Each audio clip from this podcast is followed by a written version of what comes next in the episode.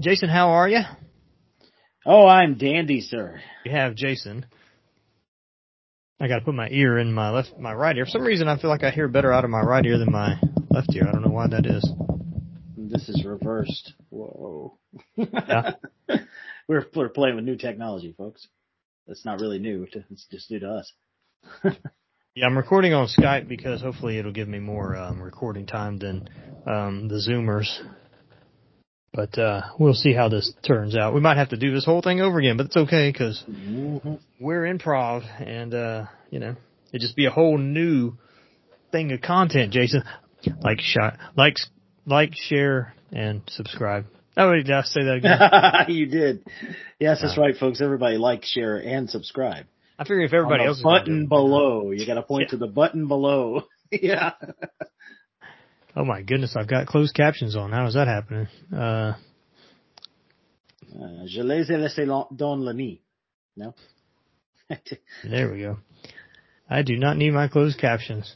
Happy birthday, Gene. A little late, but happy birthday. Why, thank you,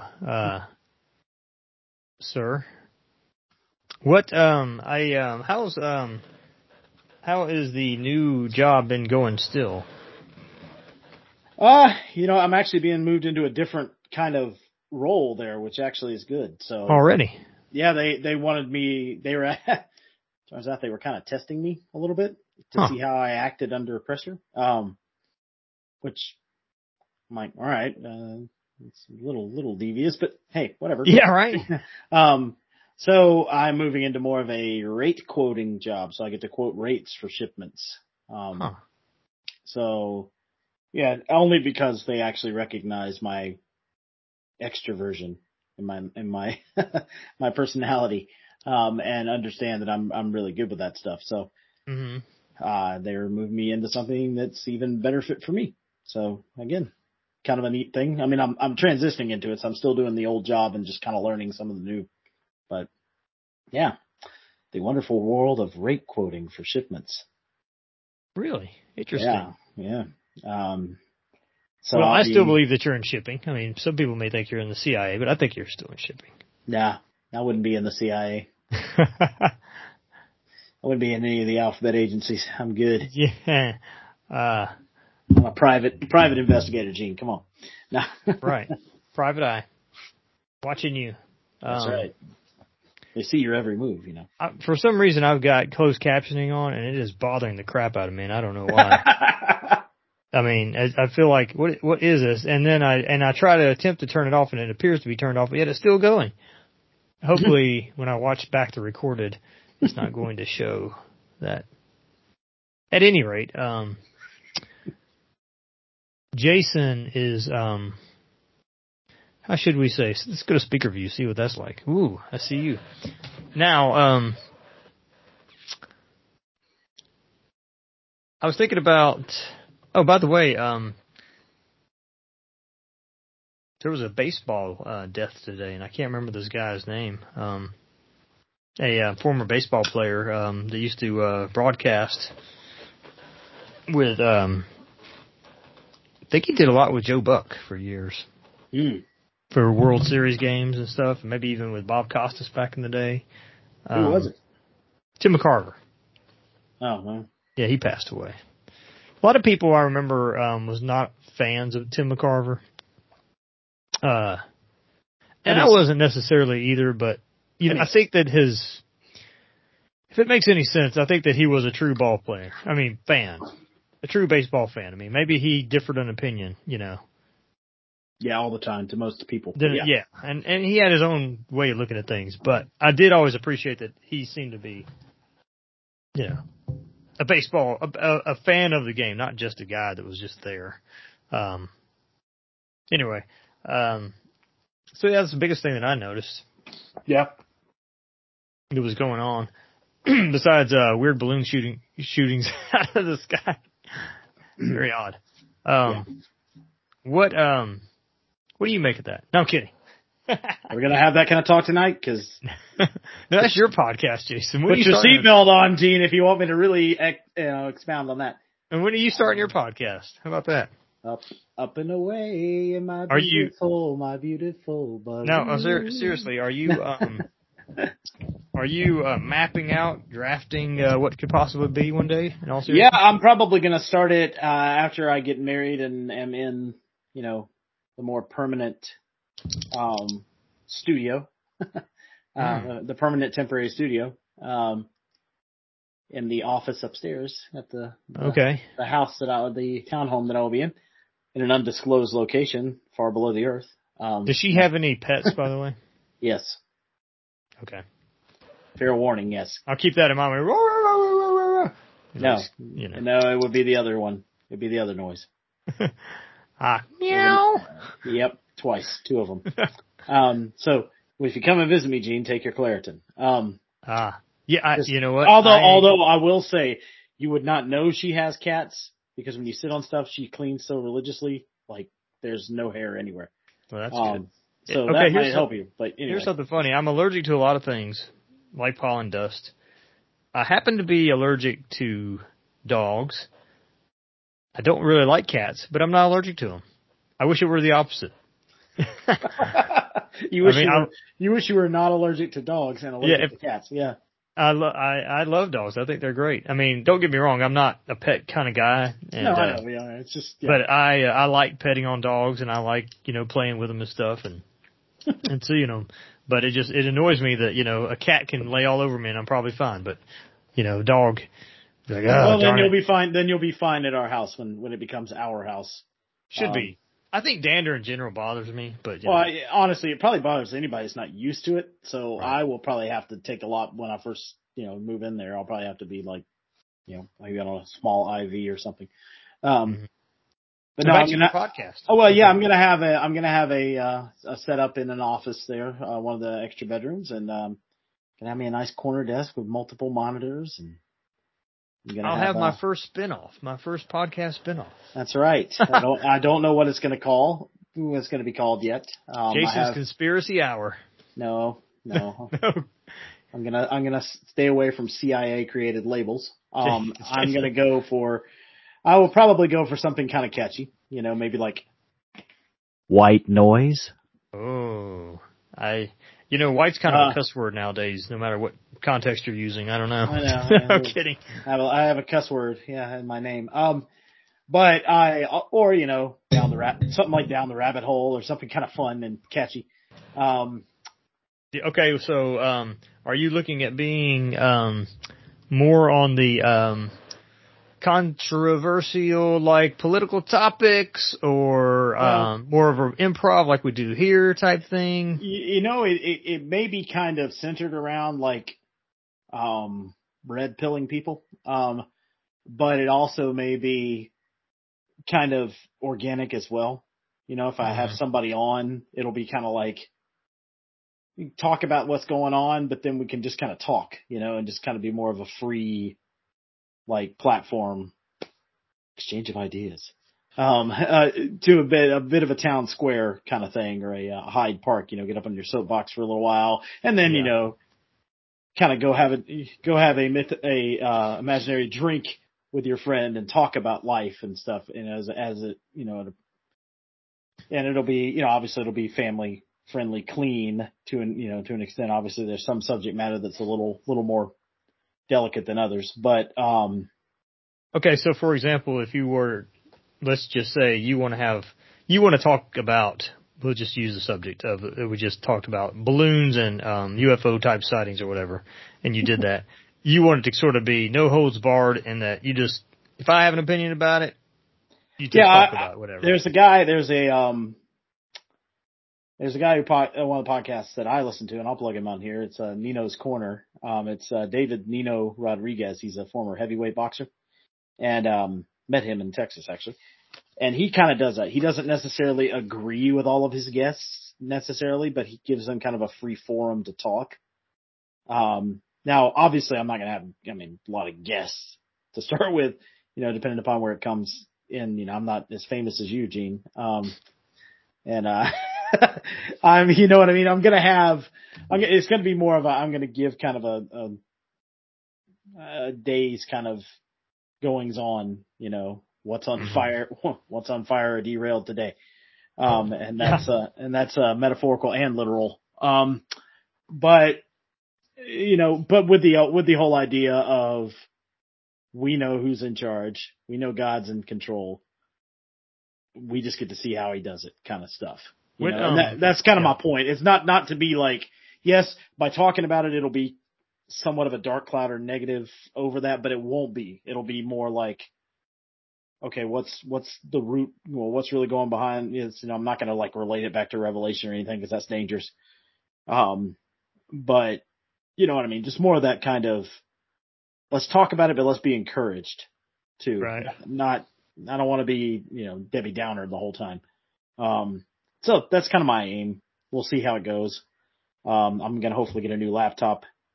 This one's kind of struggling. If you've noticed the lack of resolution in this camera, I'm very fuzzy and shiny. Actually doesn't look bad for a laptop camera. Yeah, especially one from 2016. Mm. So trying to figure out how to, you know, finance a MacBook Pro somehow. Probably just have to sell some precious metal, but, anyway, so this is kind of the idea of it. So just, it is more freeform with that kind of overarching topic. Right. Gina will remember some of my house parties. That was kind of my idea with those too, is I would have like people come over to do something, but then kind of let whatever happens happen. You know, and no, I'm not going to call it house party. Because I'm sure that's copyrighted. That was taken by an 80s hip hop movie. Thank you. Right. And I don't wear a fade very well. Didn't play. Anyway, so yeah, that's kind of my idea. So like I said, I want it to be a positive look. I want it to be a positive, like by nature of talking about what's going on, there's going to be some, you know, obviously talking about negativity, but it'll come back around with, you know, that positive spin to it, not spin, but like actual theme. So that's kind of my point. And then there may be some times where I'll do one and it doesn't have anything to do with it. You know, there's another guy, John Harold, used to be go under the name Patel Patriot. So not Kash Patel, but Patel Patriot. And he kind of does a bunch of different things. Like he does all this stuff on actual military law and what's going on and this, that, and he gets really deep and he has guests on and it's, now he formed a company called Badlands Media, which I'm assuming he's in, you know, one of the Dakotas, which is why he called that. But he also, like, he does a separate thing where he does a sports talk one, where it's just talking about sports. Because, you know, we need to, even though we know there's a lot of stuff going on in the world, we'll just say it like that. I'm not getting deep on your show with that. But we need to laugh. We need to joke around. We need to have fun. We need to enjoy life. Like we're supposed to. We don't need, you know what I mean? Like we do need to be aware and we do need to be prepared, but we need to enjoy it. We need to enjoy life and we need to laugh, for goodness sakes, because we're all funny, even if we don't think we are. Thus the premise of this podcast. Exactly. Yeah. And that's why I've mentioned, which I did have a podcast a couple of weeks ago where I just got on camera and just talked myself about a few of the going ons, which I want to get back to that a little bit more. I think I just talked about the Damar Hamlin thing. That was a sports topic. And I think I talked a little bit about what was it? Oh, kind of the weirdness of the McCarthy election to Congress. I just kind of talked about how that was just sort of a weird happening, you know, just kind of weird how it all went down, you know. Oh, I should have been on that podcast. Yeah. But anyway, I listen, and that's the other thing too. I listen to a lot of podcasts. I listen to a lot of people, hear their different viewpoints on things, hear their different way of doing things, and so you kind of take cues from those, and you see what you kind of like, what you don't like. You also can filter things out because a lot of times the truth is not going to come on your TV. It's not going to come from your normal sources. It's going to come from people on the ground or from people who know the industry of whatever you're talking about, you know, the actual people. And so it's hard sometimes to, you have to be careful. I just say tread lightly when you listen to things. And, you know, take a lot of things of the whole phrase of, in my opinion, But that opinion doesn't necessarily mean that it's fiction what they're saying. It just means that what they've deduced from what they know. Yeah. And that's with anything in life, really. I mean, but it's especially with the availability of internet and cell phones and how we're just always in touch with everything. Yeah. There's no more waiting on the paper to come out the next day or waiting on the nightly broadcast of the news or something like that. Right. So, you know, we've, it's a good thing and a bad thing at the same time. You have to you have to filter and you have to know how to filter, which is always tell people with the finger up like this, do your own research. Exactly. Yeah. You know, well, and that's what you have to do, but it doesn't necessarily mean the same research that somebody else is doing either. Like, you know, the way of researching, you research the way you know how to research. Right. And whatever that means, you know, if that means you put boots on the ground and you go figure something out yourself, especially if it's local, then you do. Like me, you know, driving by the election center in Lawrenceville here in Gwinnett County. I'm just telling you where I am, in Gwinnett County to see what was going on, you know, one night or, you know, participating in it, which I did. I was a counter in the first recount, that happened. I was actually sitting at a table. So now, Jason, this is for your podcast now. But I'm not getting any deeper than that. I'm just saying that's how I got involved. That's how I know what's going on. You know, I listen. Save that for Rumble. I take people that it doesn't. If they're gonna censor you, then you know. That's how you know. Behind that, though. Yeah, you only get shot at when you're over the target, Gene. But you know, you have to. All that to say. If you trust your gut, I hate that phrase, but we know what the gut really is, you know, and you have to. And your gut's different than my gut, and it's just how it is. There are some things that are concrete, and then there are some things that are left up to kind of like, I wonder what that is. And that's kind of, you know, like, I wonder what that is flying in the sky that looks like Richard Branson trying to cross the globe again. Well, sometimes I heard some guy the other day say, "Oh, maybe that's one of those. Oh, look at that. What is that right there? What poem?" That would be a funny video. That I saw one that was a funny meme about it. That was like, I followed this Russian balloon for 12 miles until I figured out it was bird poop on my window. And it was like this little circle. I mean, it's just if anything, look at here, pow. Yeah, don't follow shiny objects. You're liable to get punched in the nose. I think that hold on. Uh-oh. So I take a drink while I'm talking on camera. That's a real professional there. What do you mean? Let me gargle for a minute. Comedy is the basis of that. I like to say that comedy and improv. Not that we're trying to make jokes the whole time we're talking, but comedy, improv, and having a light conversation that you might have, not light, but a conversation that you just might have out on your deck is the basic premise of this podcast, which I don't know why I don't have 2 million subscribers already, but. Got to market it, Gene. Come on. Yeah. Like and subscribe right down there. Yeah. But this podcast is not meant to be, you know, like even my interviews. Right. I don't know, kind of like, I don't know where I'm going with this, except to say that, like, when I talk about, to me, a lot of subjects are meant for private conversations. Like, if I want to talk to you about the, while we're on the subject, balloons that people shoot down or whatever, I mean, there's 1,000 podcasts where a guy gets on and stares at the camera and says, this is what I think about it. I've done my research and I see this happening. I see this going on. There's here's 3 different articles, resourcing this, that, and the other. And I heard that this guy was doing that. To me, I would rather, if I get on and talk about it, I'm just going to talk about, hey, it wasn't that crazy that happened. Maybe this, maybe that. I don't know. And then you move on. You touch on it lightly and you move on. Yeah, kind of like almost like a not trying to report like a newspaper article would, but more of just saying that, hey, there's things going on out in this world, and we should recognize that they are happening, and it's okay to recognize that they're happening, realizing that you're not an expert, but at least telling people that might be listening to you, hey, you might want to look into this. Right, exactly. Thank you. That's exactly what I was saying. Like, and it's funny, and make jokes because, darn it, we should laugh. Well, you know, that's one of the things that I kind of miss about Rush Limbaugh, and people will disagree with this and probably left and right, that I think Rush got, because his show was so political that most, like 90% of his show, he talked about politics and political people and, you know, things that he liked or didn't like.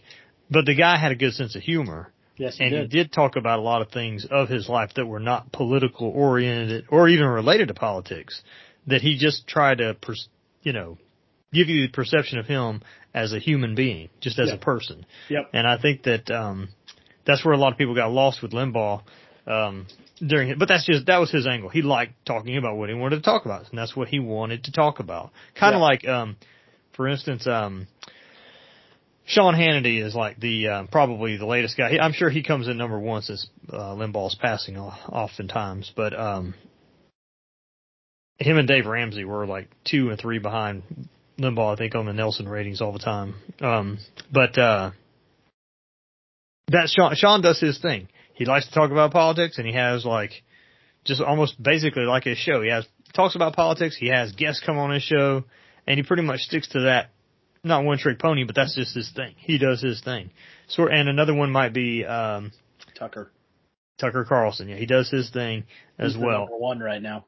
Well, on TV anyway. I meant radio. Yeah. Yeah. If you gave Tucker a radio show, he'd be number one. That's just how he is, you know.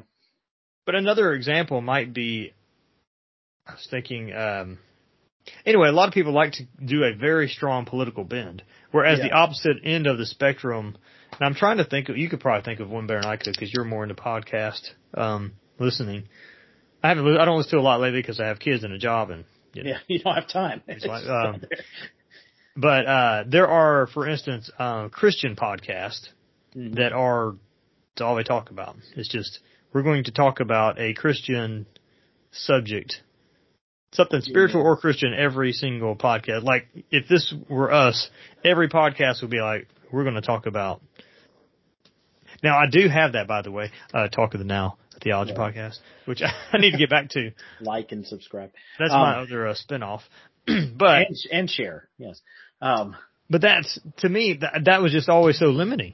So I look at my podcast. The best way that I could describe my podcast style would be very similar to it has a taste of Joe Rogan's podcast way in it when I do my interviews. I just like to have somebody sit down and discuss and talk, you know, and there's no time limit or no whatever on it. But I'm not like Joe Rogan at all, and I wouldn't want to be him. But that's just, I like doing the interview thing. But when I'm talking to you or talking to Jared and we talk about sports, or if I have any other, you know, kind of guest on, then we just shoot the breeze. It's shooting the breeze. And there's two guys in Atlanta. The Atlanta people know Mark Arum and Eric Von Hessler, and their shows are very similar to ours, but our show has a Christian bend to it. This show has a show where we're not afraid to talk about God and bring our Christian perspective and viewpoints to it. Yep. So that's how I look at my show. It's sort of like, it's a lot like Von Hessler, called the Von Hessler Doctrine, and Mark Arum. Like, Von Hessler talks about political things, but a lot of it's just improv and him talking about whatever's on his mind or what he wants to talk about. And he's libertarian. I'm not a libertarian, but Mark Arum is probably similar in a way of libertarian type, but his show is completely just nutty things all the time. It's just, what's your favorite ice cream sandwich? Like, you know. That's pretty much Mark Arum's show. I mean, he has a fast food minute where he talks to a guy about different fast food favorites of the day. Right. See, those are even kind of more structured than, say, like a Neil Bortz used to be, where Neil was just kind of stream of consciousness.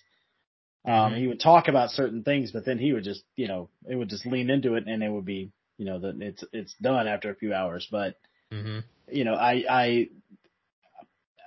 there are people like that kind of shaped your idea of radio and broadcast, and, you know, Neil's one of them.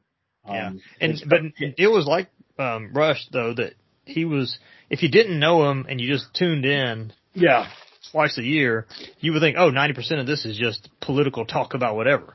But for 4 hours, and he was on 4 hours, he would go into all kinds of crap. I mean, he would just talk about whatever, you know. Yeah, everybody just assumed it was always politics, but it wasn't always politics. He would talk about airplanes for 30 minutes.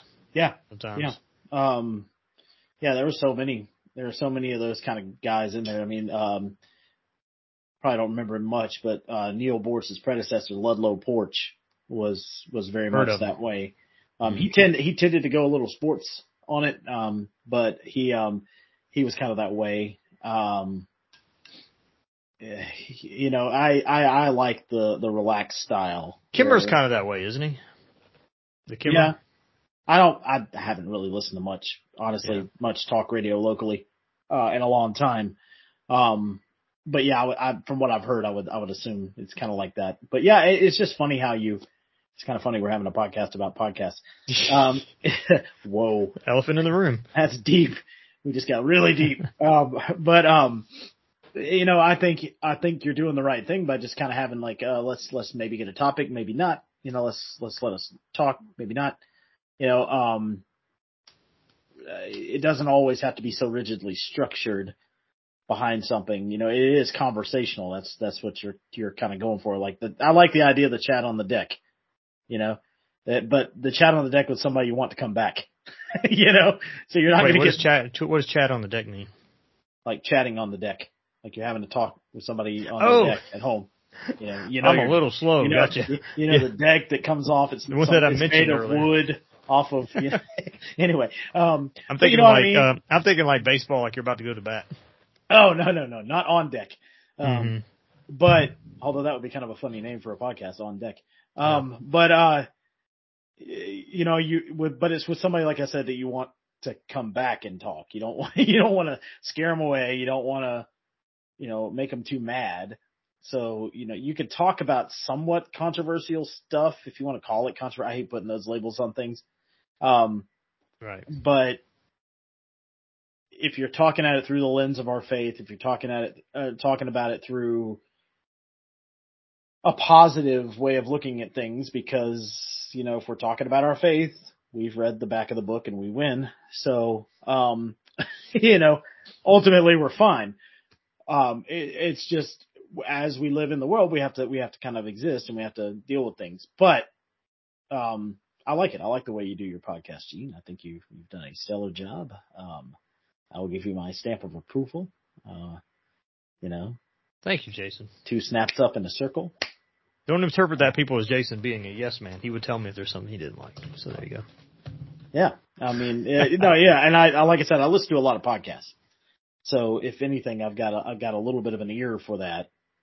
And like I told you before, keep doing it. You're doing a good job, Gene. Well, this is a pat Gene on the back if I could. Dink, dink, dink.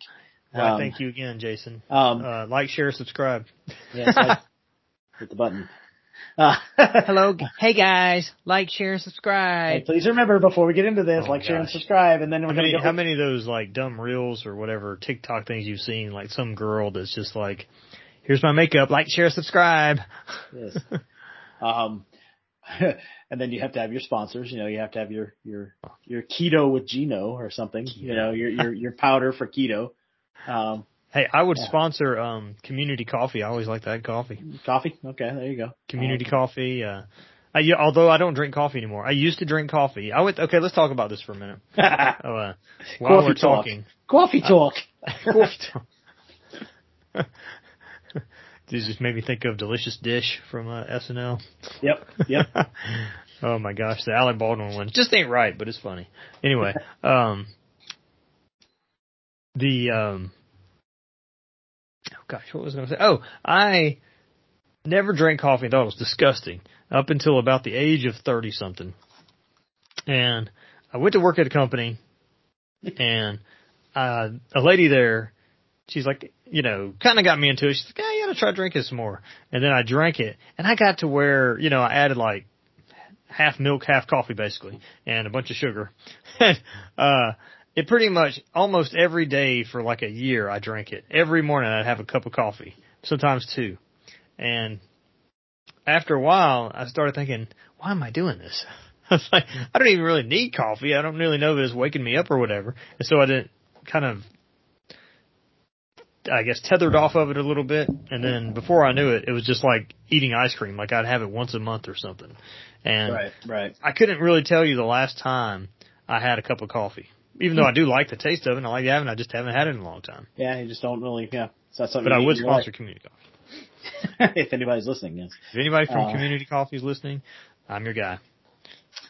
Vita Cup's my brand, but there we go. We just watch people. That sounds like one of those weird it's relief factor type things. No, it's MCT oil and all these turmeric and everything in it too, added to it, and it actually the coffee just tastes good too, honestly. And it's low acid, which is a good thing for those of us who get older and who don't want heartburn.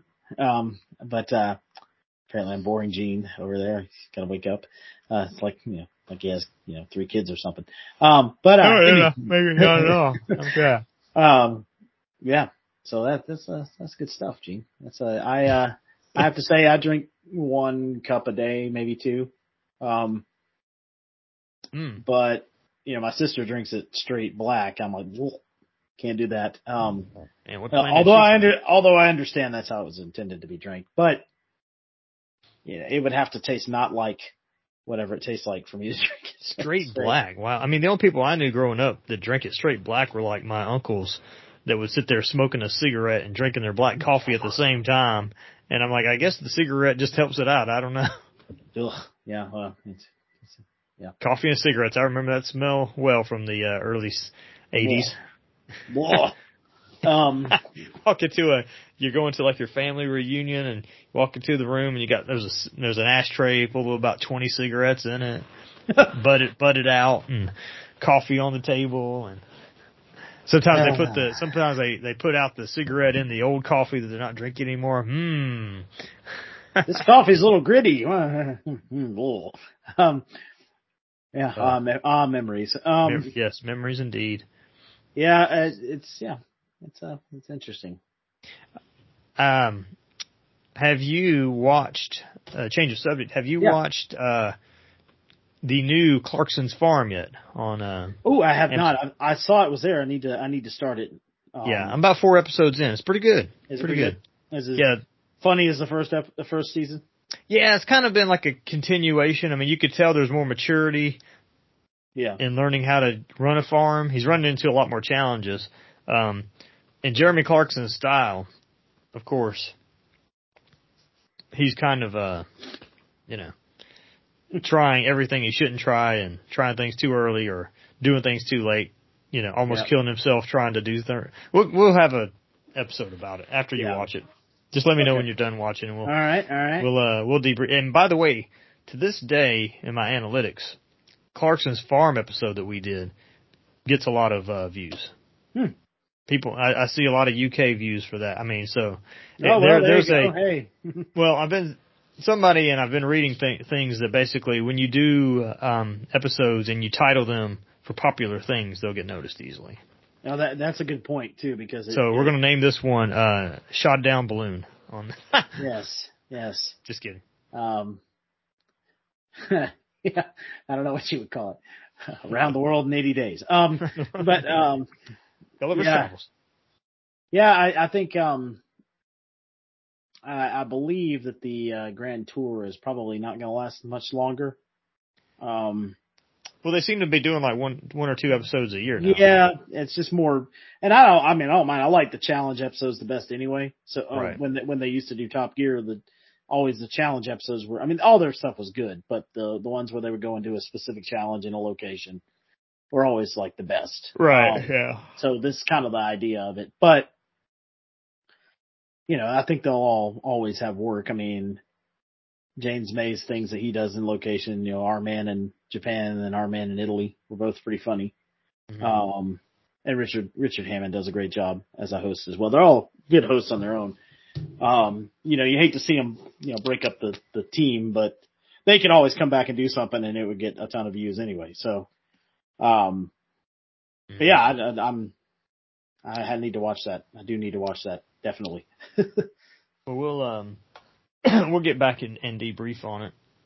Yeah. I was trying to think of anything I was like currently watching that wasn't a podcast, and I haven't been able to sit down and watch something, other than Yellowstone and its spinoffs.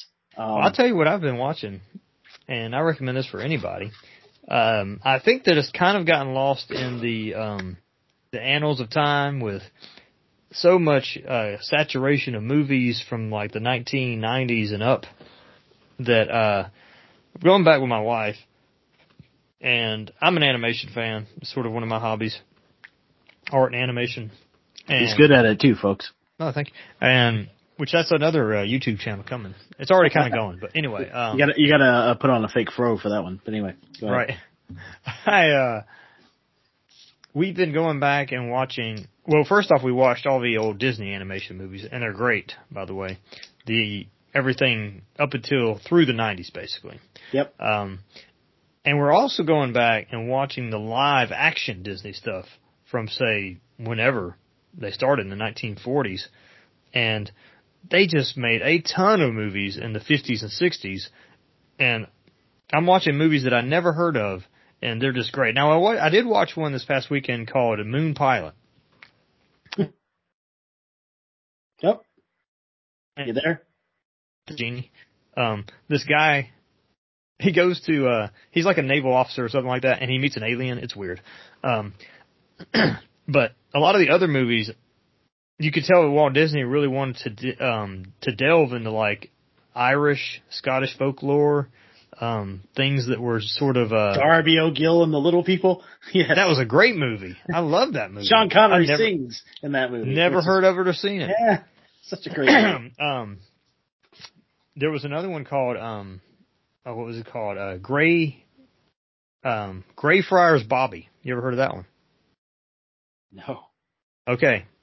The premise of this one is an actual story based on a real story of in Edinburgh, there was this old shepherd who basically, I guess his landlord said, "I'm sorry, you've gotten too old. I'm going to have to ask you to leave." And so he goes back to town. And he just tries to find his way. And along his way, this is, I guess, in the 1800s maybe, late 1800s. He sort of gets abandoned. Like, he just kind of walks into town. He gets a cold and really sick. And he had a dog that was his best friend. And the dog followed him all the way back, unbeknownst to him, to Edinburgh. And he becomes sick and actually dies. But before he died, he went to an old restaurant, an old friend that he had. He kind of took him in and gave him some food, and he just left and it ended up dying out in the streets, and nobody really realized it. So they bury him in Greyfriars Cemetery, I guess, which is a famous cemetery there. And the dog decides to sleep on top of his grave every night. And so the lord or warden of the I guess graveyard or whatever they call it. Yeah, the caretaker guy. Yeah, caretaker guy. He gets mad. Like it drives him nuts that the dog won't leave. But the restaurant guy who's just a block away knows about it, and it just goes back and forth. And so somebody ends up suing to get the dog. They try to figure out who owned it, and it comes back, and it turns out that they realize he was owned by this old man. And the weird thing is that I'm not trying to give away too much of the movie, but the town ends up trying to figure out what to do with this stray dog. And it's a very interesting story. Long story short, they end up the town of Edinburgh adopts the dog. It becomes basically a stray dog that the city of Edinburgh owned. It was very interesting. And they even have a statue of the dog this day. Yeah. Wow. So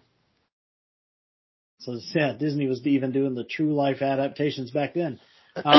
Yeah. Then, I think it's like you said, that you forget how many movies they made, but like things like Parent Trap. Oh yeah. And let's see, Computer Wore Tennis Shoes. I haven't gotten that far. I'm in the early '60s. The Kurt Russell ones. And of course you could forget like the Shaggy Dog and Flubber. Oh gosh, yeah, and you got, all the Dean Jones ones, Fred McMurray, one of my favorite TV actors of all time. Yeah, Dean Jones, who was obviously in the Herbie movies, which are my favorites, and then the what was the one with the Snowball Express, where he buys an old like a ski run, he builds a ski resort and restores the ski resort and. They go into this snowmobile race, and he combines like two snowmobiles. I mean, just some of the stuff that they made movies out of were just amazing. And then of course you get your Apple Dumpling Gangs, because right. You know who doesn't laugh at Tim Conway. Yeah, you're kind of in the late 60s and 70s. I haven't gotten that far yet. Yeah, I mean, that's the stuff I camped out on. The amount of stuff they made, I'm telling you, between like 1950 and 1965 was incredible. Yeah, I mean that was their business. I mean there was a new Disney movie every month. It seems like probably back then because that was what people did. I mean they went to the theater and when going to the theater was an event, you know, going to the cinema. We called it picture show back then. Going to the picture show, you're paying your nickel. You know, you had to save up for that nickel and go. You know, it harkens back to a better time too. I think watching those movies. Oh yeah, we say a better time, a different time.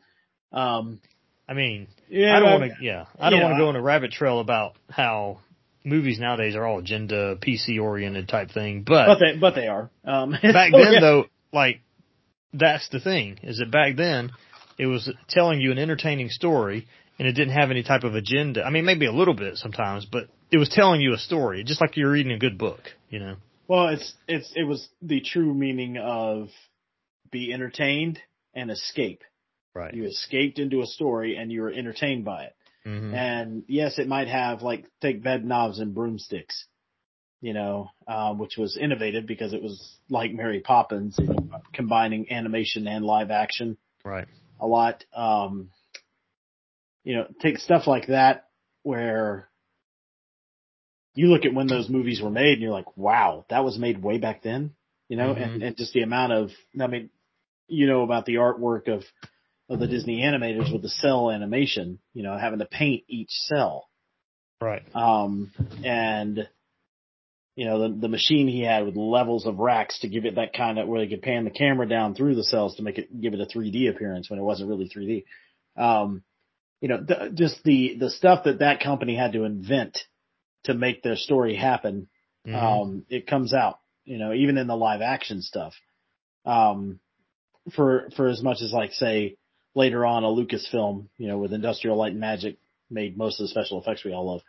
You know, you can attribute Disney. Disney basically made animation. Right. They definitely perfected it. His studio made animation. They definitely perfected it. You know, and with sound design for Foley sound stuff. Mm-hmm. You know, it made it happen. And, you know, we'll always be grateful as a culture to that now, as crazy as Disney has gone now. Well, I look at Disney, and I mean, we're not going to talk about Disney, what it is nowadays, but no, it's not worth it. In my head, Disney is basically like 2000 and under, 2005-ish and under. That was the real Disney for the most part. Yeah. And especially like, we'll say 1995-ish and under. Basically anything before, Beauty and the Beast. Or Beauty and the Beast and down. I mean, I love Beauty and the Beast. I think it's a great movie. I like Little Mermaid. I love that one. Oh, yeah. All the ones made in the 90s. Mulan was good. A lot of those were good. What was the other one? I even liked, Atlantis. Atlantis. Yeah, Aladdin was great. Atlantis was good. Aladdin, I mean, come on. That's like a tailor-made one for Robin Williams. Oh, gosh, yeah. There will never be another one of those. What I was going to say, one thing about Disney, though, that I really admired about him that nobody really does anymore is even back then, though, you had noir movies. You know, that was its own genre. Yep. And a lot of movies, especially toward the 60s, you know, you got the Thomas Crown Affair, movies that had kind of a dark edge to them. You know what I mean? Yeah.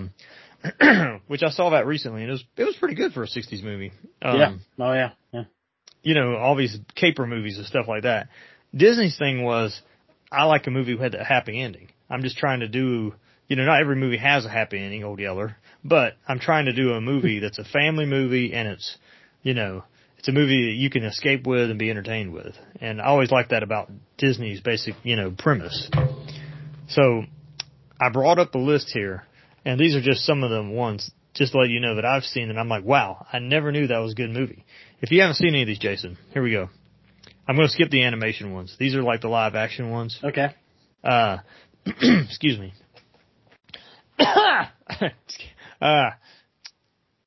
Rob Roy, great. The Highland Rogue, Rob Roy, The Highland Rogue, one of the best movies I've ever seen. So not the Liam Neeson Rob Roy from later. No, this was from 1954. Wow, no, I haven't seen that. I haven't seen that one. I do want to see the Liam Neeson one. Yeah. Sword in the Rose, great movie. There's a lot of them that you have seen, probably 2,000 Leagues Under the Sea. 20,000 Leagues Under the Sea, yes. That's what I said, 20,000 Leagues Under the Sea. Yeah, that's one of my favorites. Davy Crockett, King of the Wild Frontier. Yep, I remember that one. I would have never guessed how great, patriotic, great movie that was. Mm-hmm. All the Disney True Life movies are great from back then, where they do the nature things. Oh, yeah. The Littlest Outlaw, great movie. Have you ever seen The Locomotive Chase? The Great Locomotive Chase? Yep. Outstanding movie. Let's see. Westward Ho the Wagons, great. Johnny Tremaine. Oh, Johnny Tremaine, I forgot about that. I'd never heard of it. I have seen it, but it's been a while. Watched that with the wife, and I was just like, this is one of the best movies I've ever seen. Old Yeller, obviously, very sad but great movie. Yeah. The Light in the Forest, another great movie. I'll take that back. Light in the Forest was good, but it wasn't great. It was good. It was a very interesting. Yeah. I think it was based on a novel. A lot of these were based on novels. It's basically about a white guy that was adopted by Indians, and his white family wanted to bring him back to white society in the 1800s. So he had to figure the whole thing out. It was kind of a deep movie. Let's see. Darby O'Gill, which you mentioned, was great. Third Man on the Mountain was great. Toby Tyler, or 10 Weeks with a Circus. Great kids movie. It's about a kid that basically ran away to the circus and he had to figure out how to survive. It was great. Kidnapped is one of the best Disney movies I've ever seen. And it's basically like it's not even like Treasure Island. Basically, Kidnapped is this guy basically is going to get an inheritance, but his uncle doesn't want him to get the inheritance, so he has him kidnapped, and pirates take him away. So he has to figure out how to redeem himself. It's a great movie. Then what else were a few other ones? Talked about Parents Trap, Greyfriars Bobby, Babes in Toyland. Kind of weird, but pretty good. Yeah, that was a little trippy when you don't think it's like, Yeah, a little weird. Yeah. And that's pretty much the highlights of ones that I've watched where I'd never heard of these movies. So, I don't remember when movies like Chitty Chitty Bang Bang were made. Obviously we talked about Flubber or The Absent-Minded Professor, which was the first one, and then Flubber, and then other stuff. They were a little further in the 60s. Yeah, Chitty Chitty Bang Bang with, Dick Van Dyke, and that one always was good to me. Another one with a car, so, I always kind of had a thing for the cars. I was trying to think of some other ones from back then, too. Like you said, there's just so many. I mean, and then they made classics all throughout the decades, like you said, probably up until about 2000-ish, I would say, because every now and then we'll come. Then they started getting onto the true sports stories for a while, which are good. But it's like, okay, it's kind of like a comic book movie. It's like, okay, let's think of something else. And I think you look at movies like, I'll jump way ahead here, that you don't realize are Disney movies like The Black Hole. Talk about a dark movie. Yeah, never cared to watch that one. That one, it was good, but it was, whew. And then Tron. Tron was definitely dark as well. Very good movie, though. Yeah, very good movie. It was out of the box, for sure. Out of the box and ahead of its time, big time. Enough to where it had staying power to where when they made the second one, they actually did a good job with the second one. And it was a continuation. It wasn't a redo, which I like. So throughout the decades, obviously in the 70s, you had, late 60s to early mid 70s, you had the Herbie movies. Those had their own their own thing to them. Man, there's just so many. You know, you could go through the list of all these. Oh yeah, these decades of shows and movies, and it's just like, can you imagine the excitement of going to the movies back then? Yeah, I should point out that there are some good Disney live actions that have been post 2000s, like The Rookie is really good. Again, a true life sports story. That's what I'm saying. Yeah, that's true. Another recent one is Safety. That's a great movie if you haven't seen it. We obviously remember the Titans and. Mm-hmm. I always forget that's a Disney one. Yeah. Yeah. You can bet if it's a true sports story, it's probably Disney. What was the one, with Mark Wahlberg where he played the guy that walked onto the Philadelphia Eagles? I have yet to see that one. I want to watch it one day. Yeah, it was good. I mean, it was really good. I'm kicking myself for not remembering the title, people. Mm-hmm. If you're listening to this, I'm sorry. But it had a one name title as well. But that was about what was the guy's? I can't remember the title of the movie. I'm not gonna remember the actual real guy's name. Vince Papale, who walked on to the Philadelphia Eagles. I mean, talk about a total kind of similar to The Rookie. Yeah, it's similar to The Rookie. Where his kids bet him, he would have to go try out for the baseball team, and he did, and for 3 years was killing it. It's funny, I don't remember him as a player. It's kind of funny, some of these stories, you're like, I don't remember that guy. And I don't think, was Friday Night Lights them? I don't know if it was. I don't think it was. I don't either. Yeah, I know it was a book, and it was about Texas football, which doesn't get much bigger for high school football than Texas. Right. Saving Mr. Banks was good. Oh, my gosh. That was the one I was going to say. That's from 2014. As much as I don't like the actor in it anymore, 13. That movie was probably one of Disney's best in the past 20 years. I'll be honest with you.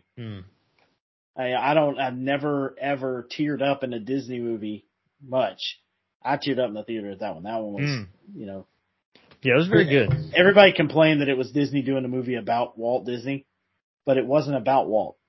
Right. It was about the woman who wrote Mary Poppins. Yeah, and the process. And the process, but it was about her basically forgiving her father. Yeah. And I just, wow. I mean, it was deeper than I thought it was going to be.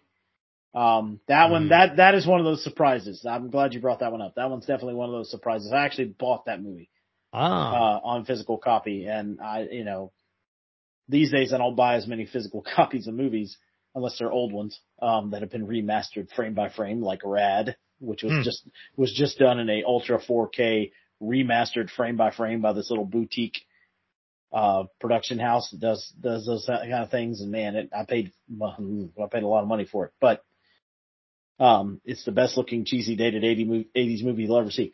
But we've talked about movies in the past before. And, what they do and what they mean to us, Right. A lot of it is stuff I used to watch, when the Disney Channel first came out, they were showing a lot of those old movies because there wasn't a lot of new ones.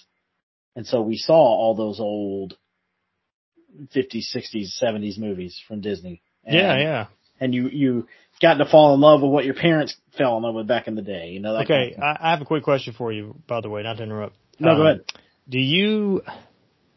Okay, I'm going to ask you a true or false question. The movie Sound of Music, Walt Disney movie, true or false? Not. Hey, true, exactly. I mean, false. False, it is not a Disney movie. Right. They own it now. But they own the rights, but it was not originally a Disney movie. Yeah, you could find it on, they own the rights and you can watch it on whatever through Disney. Right. But yeah, I always thought it was a Disney movie. Well, it looks like it should be because Julie Andrews is in it. That's why everybody assumes it's a Disney movie too. Mary Poppins is, playing in it. Great movie though. Sound of Music has to be one of my favorite. Musicals. Yeah. Kind of like Music Man wasn't Disney either, but it seems like it would be. And that's my favorite musical of all time. Is it now? Yeah, I played parts of the lead in high school and then in college. Professor Harold Hill. See, folks, you did not know that Jason was a thespian and a musical thespian, not musical aficionado.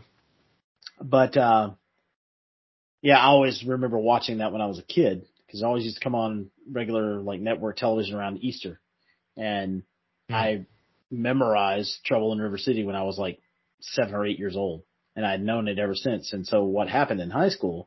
This is a little side story here, side anecdote for Jason. In high school, my high school, Clarkson High School in DeKalb County, Georgia, I was auditioning to just be considered for solos for our dessert theater, which is our variety show where we did like dialogue that we wrote, and then we did like famous songs in between. Really a lot of fun, a great experience. And I auditioned for just the chance to have solos with Trouble in River City, and they were just floored by it. They were like, how did you not look at the words? Well, I've known it since I was a kid. And it's if anybody doesn't know the song, it's he's trying to drum up support for a boys band in River City, Iowa, and he sees a pool table being delivered to a billiard hall, and he imagine this, creates fear and hysteria over something. It's nothing new under the sun, folks. With this pool table, and he drums up support for his boys band to get kids into music, to get them away from this. And so it's this whole convincing the town scene. And so I did that in my senior year dessert theater. I did Trouble in River City. I wore the salesman looking jacket with a straw hat.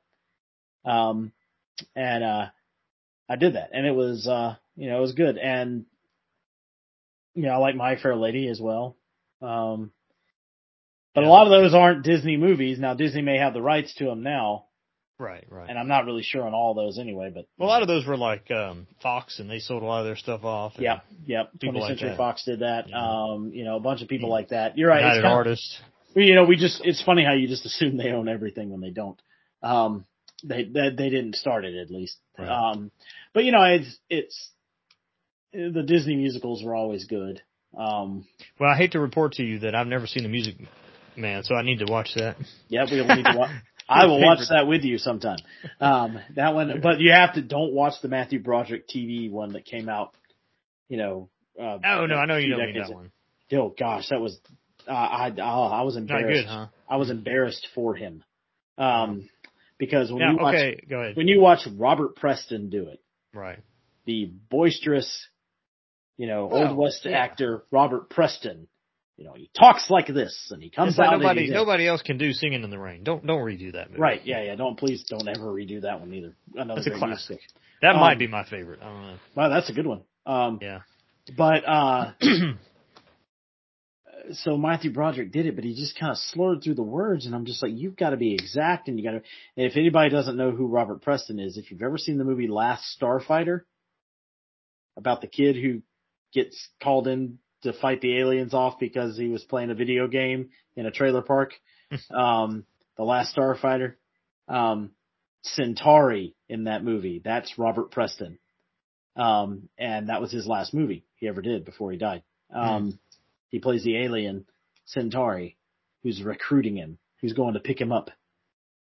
And you can tell you can just tell his Broadway voice. And a lot of that becomes because Broadway actors have to act a lot of times without lapel mics. Right. So they've got to project to maybe mics are there, and back in the day there weren't any mics there.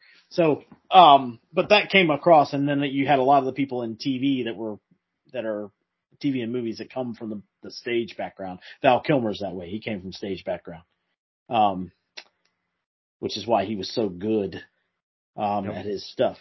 We covered Val Kilmer, Jason.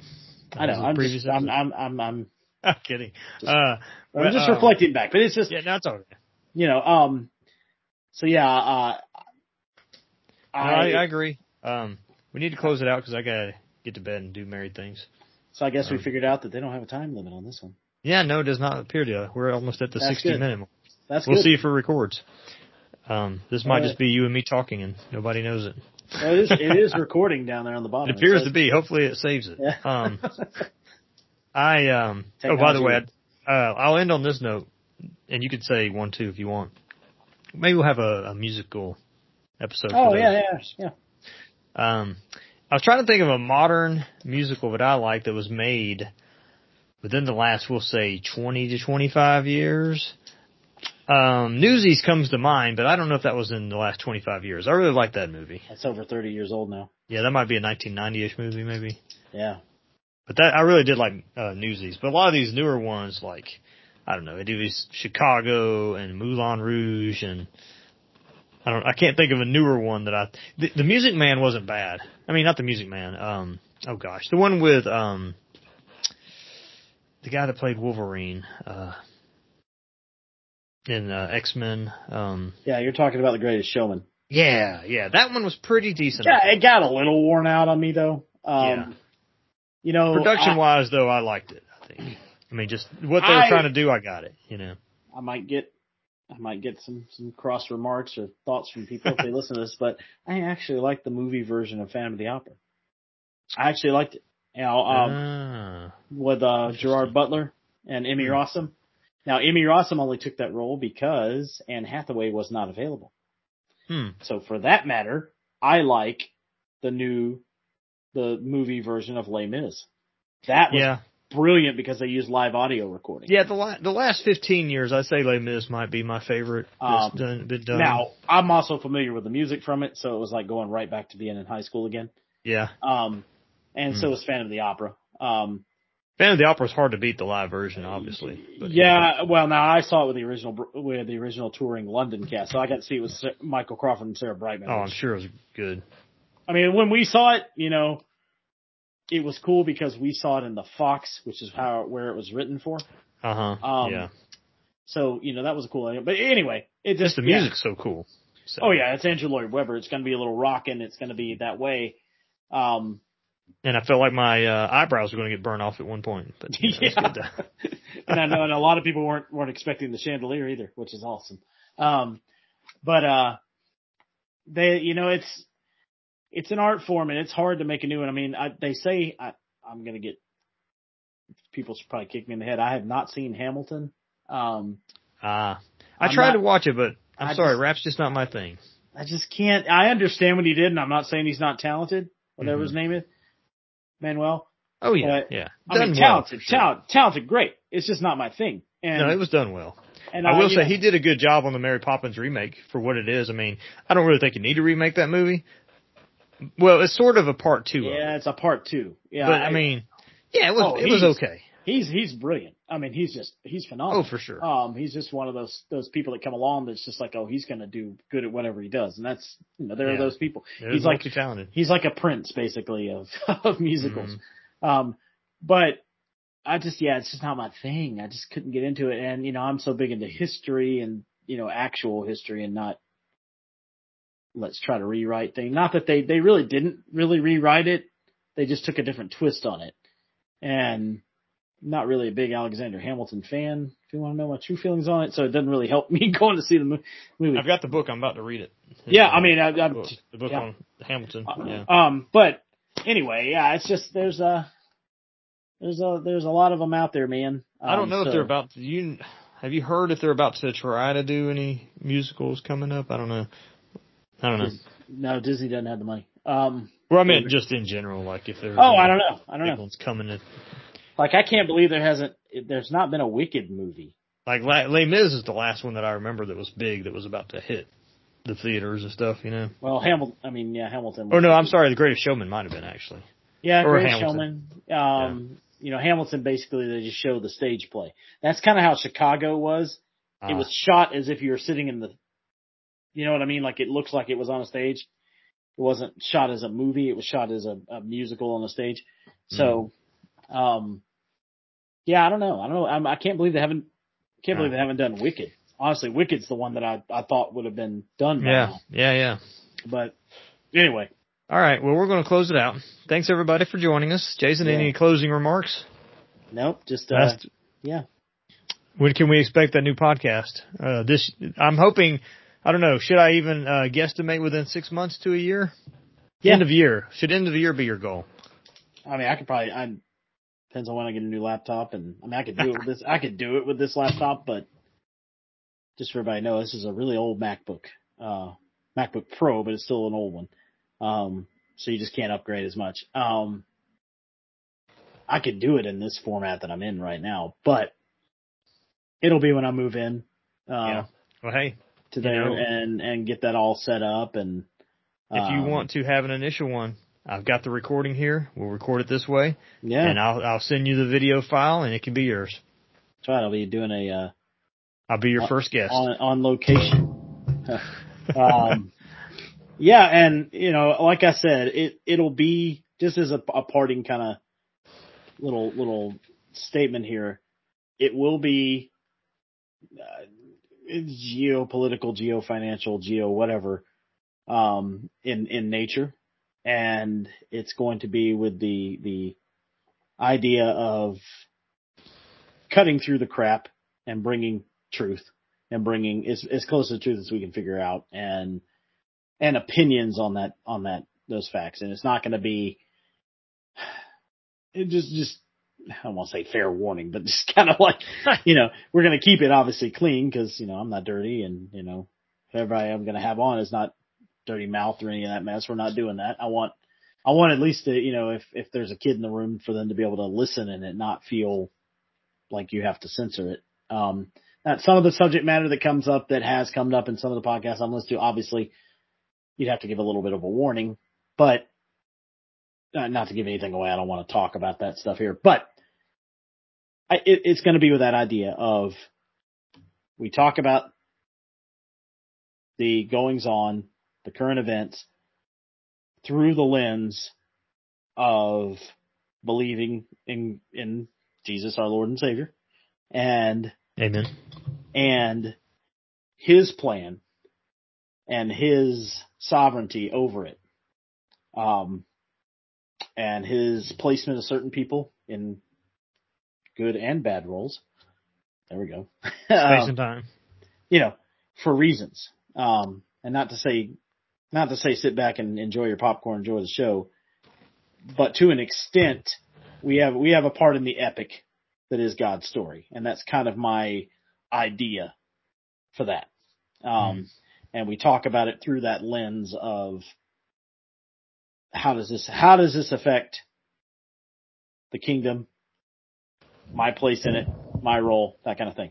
And that way I can keep it on a positive note, because it's real easy to get into these things and just get completely Debbie Downer and like, oh my gosh, I can't believe this is going on. Y'all got to know that this is really going on behind the scenes and these people are really in control. You know, yes, we'll still talk about that, but we'll talk about why they don't win, you know, because we win, you know, God wins. God has already won. It's not, he's not winning. He's not going to win. He's already won. And that's what people need to realize through all of this. And when you do that, there's nothing more positive than that. Okay, Jason. Well, that we'll stay tuned. I'll stay tuned. Stay tuned. And we put in over an hour and 8 minutes. Wow.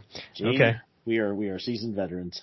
Well, thanks for joining us, everybody, and we will talk to you later. Goodbye.